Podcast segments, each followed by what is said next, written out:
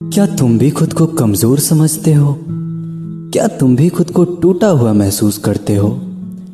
तो मेरे दोस्त, आज मैं तुम्हारा थोड़ा सा कीमती वक्त लेना चाहूँगा।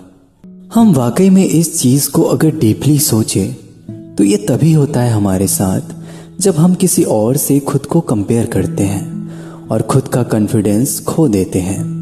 देखो यारो, इस पूरी दुनिया में ना, कोई ऐसा इंसान नहीं है। जिसके पास दुनिया का सारा ज्ञान हो। इस दुनिया में कोई ऐसा इंसान नहीं है जिसके पास सारा गुण हो। जब हम किसी को देखते हैं तो हमें ऐसा लगता है कि उसे तो सब कुछ आता है और हम खुद को उससे बहुत कमज़ोर समझते हैं। तो मेरे दोस्त, सबसे पहले तुम दूसरों से खुद की तुलना करना बंद कर दो, क्योंकि ऐसा करने से तुम कभी खुद को स्ट्रांग नहीं समझ पाओगे। क्योंकि इस दुनिया में ना हर इंसान से ज़्यादा टैलेंटेड इंसान बैठा है। अगर हम खुद को इसी तरह कंपेयर करते रहेंगे तो कभी खुश नहीं रह पाएँगे। वास्तव में जिस इंसान के सामने तुम खुद को कमज़ोर समझ रहे हो ना, वो इंसान अपने टैलेंट में बहुत आगे है। पर यार, मैंने एक बात कही थी अभी, कि कोई भी इंसान के पास दुनिया का सारा गुण, टैलेंट नहीं हो सकता।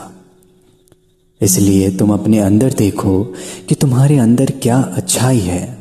तुम्हारे अंदर ऐसा कौन सा टैलेंट है जिससे तुम लोगों को अट्रैक्ट कर सकते हो? तुम्हारे अंदर वो कौन सी चीज़ है जिसमें तुम बेस्ट हो? और तुम उस गुण को और ज़्यादा बेहतरीन बनाने की कोशिश करो। ना कि दूसरों से कंपेयर करके खुद को कमज़ोर समझो। तुम एक बेस्ट इंसान हो मेरे दोस्त।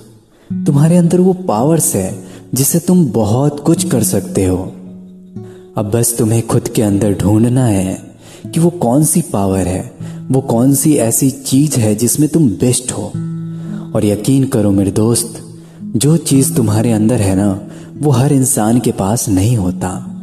इस दुनिया में तुम आए हो तो एक पावर्स अपने साथ लाए हो। बस अब तुम्हें उसे अपने अंदर से ढूंढ कर निकालने की ज़रूरत है। तो यार कमज़ोर मत समझो खुद को।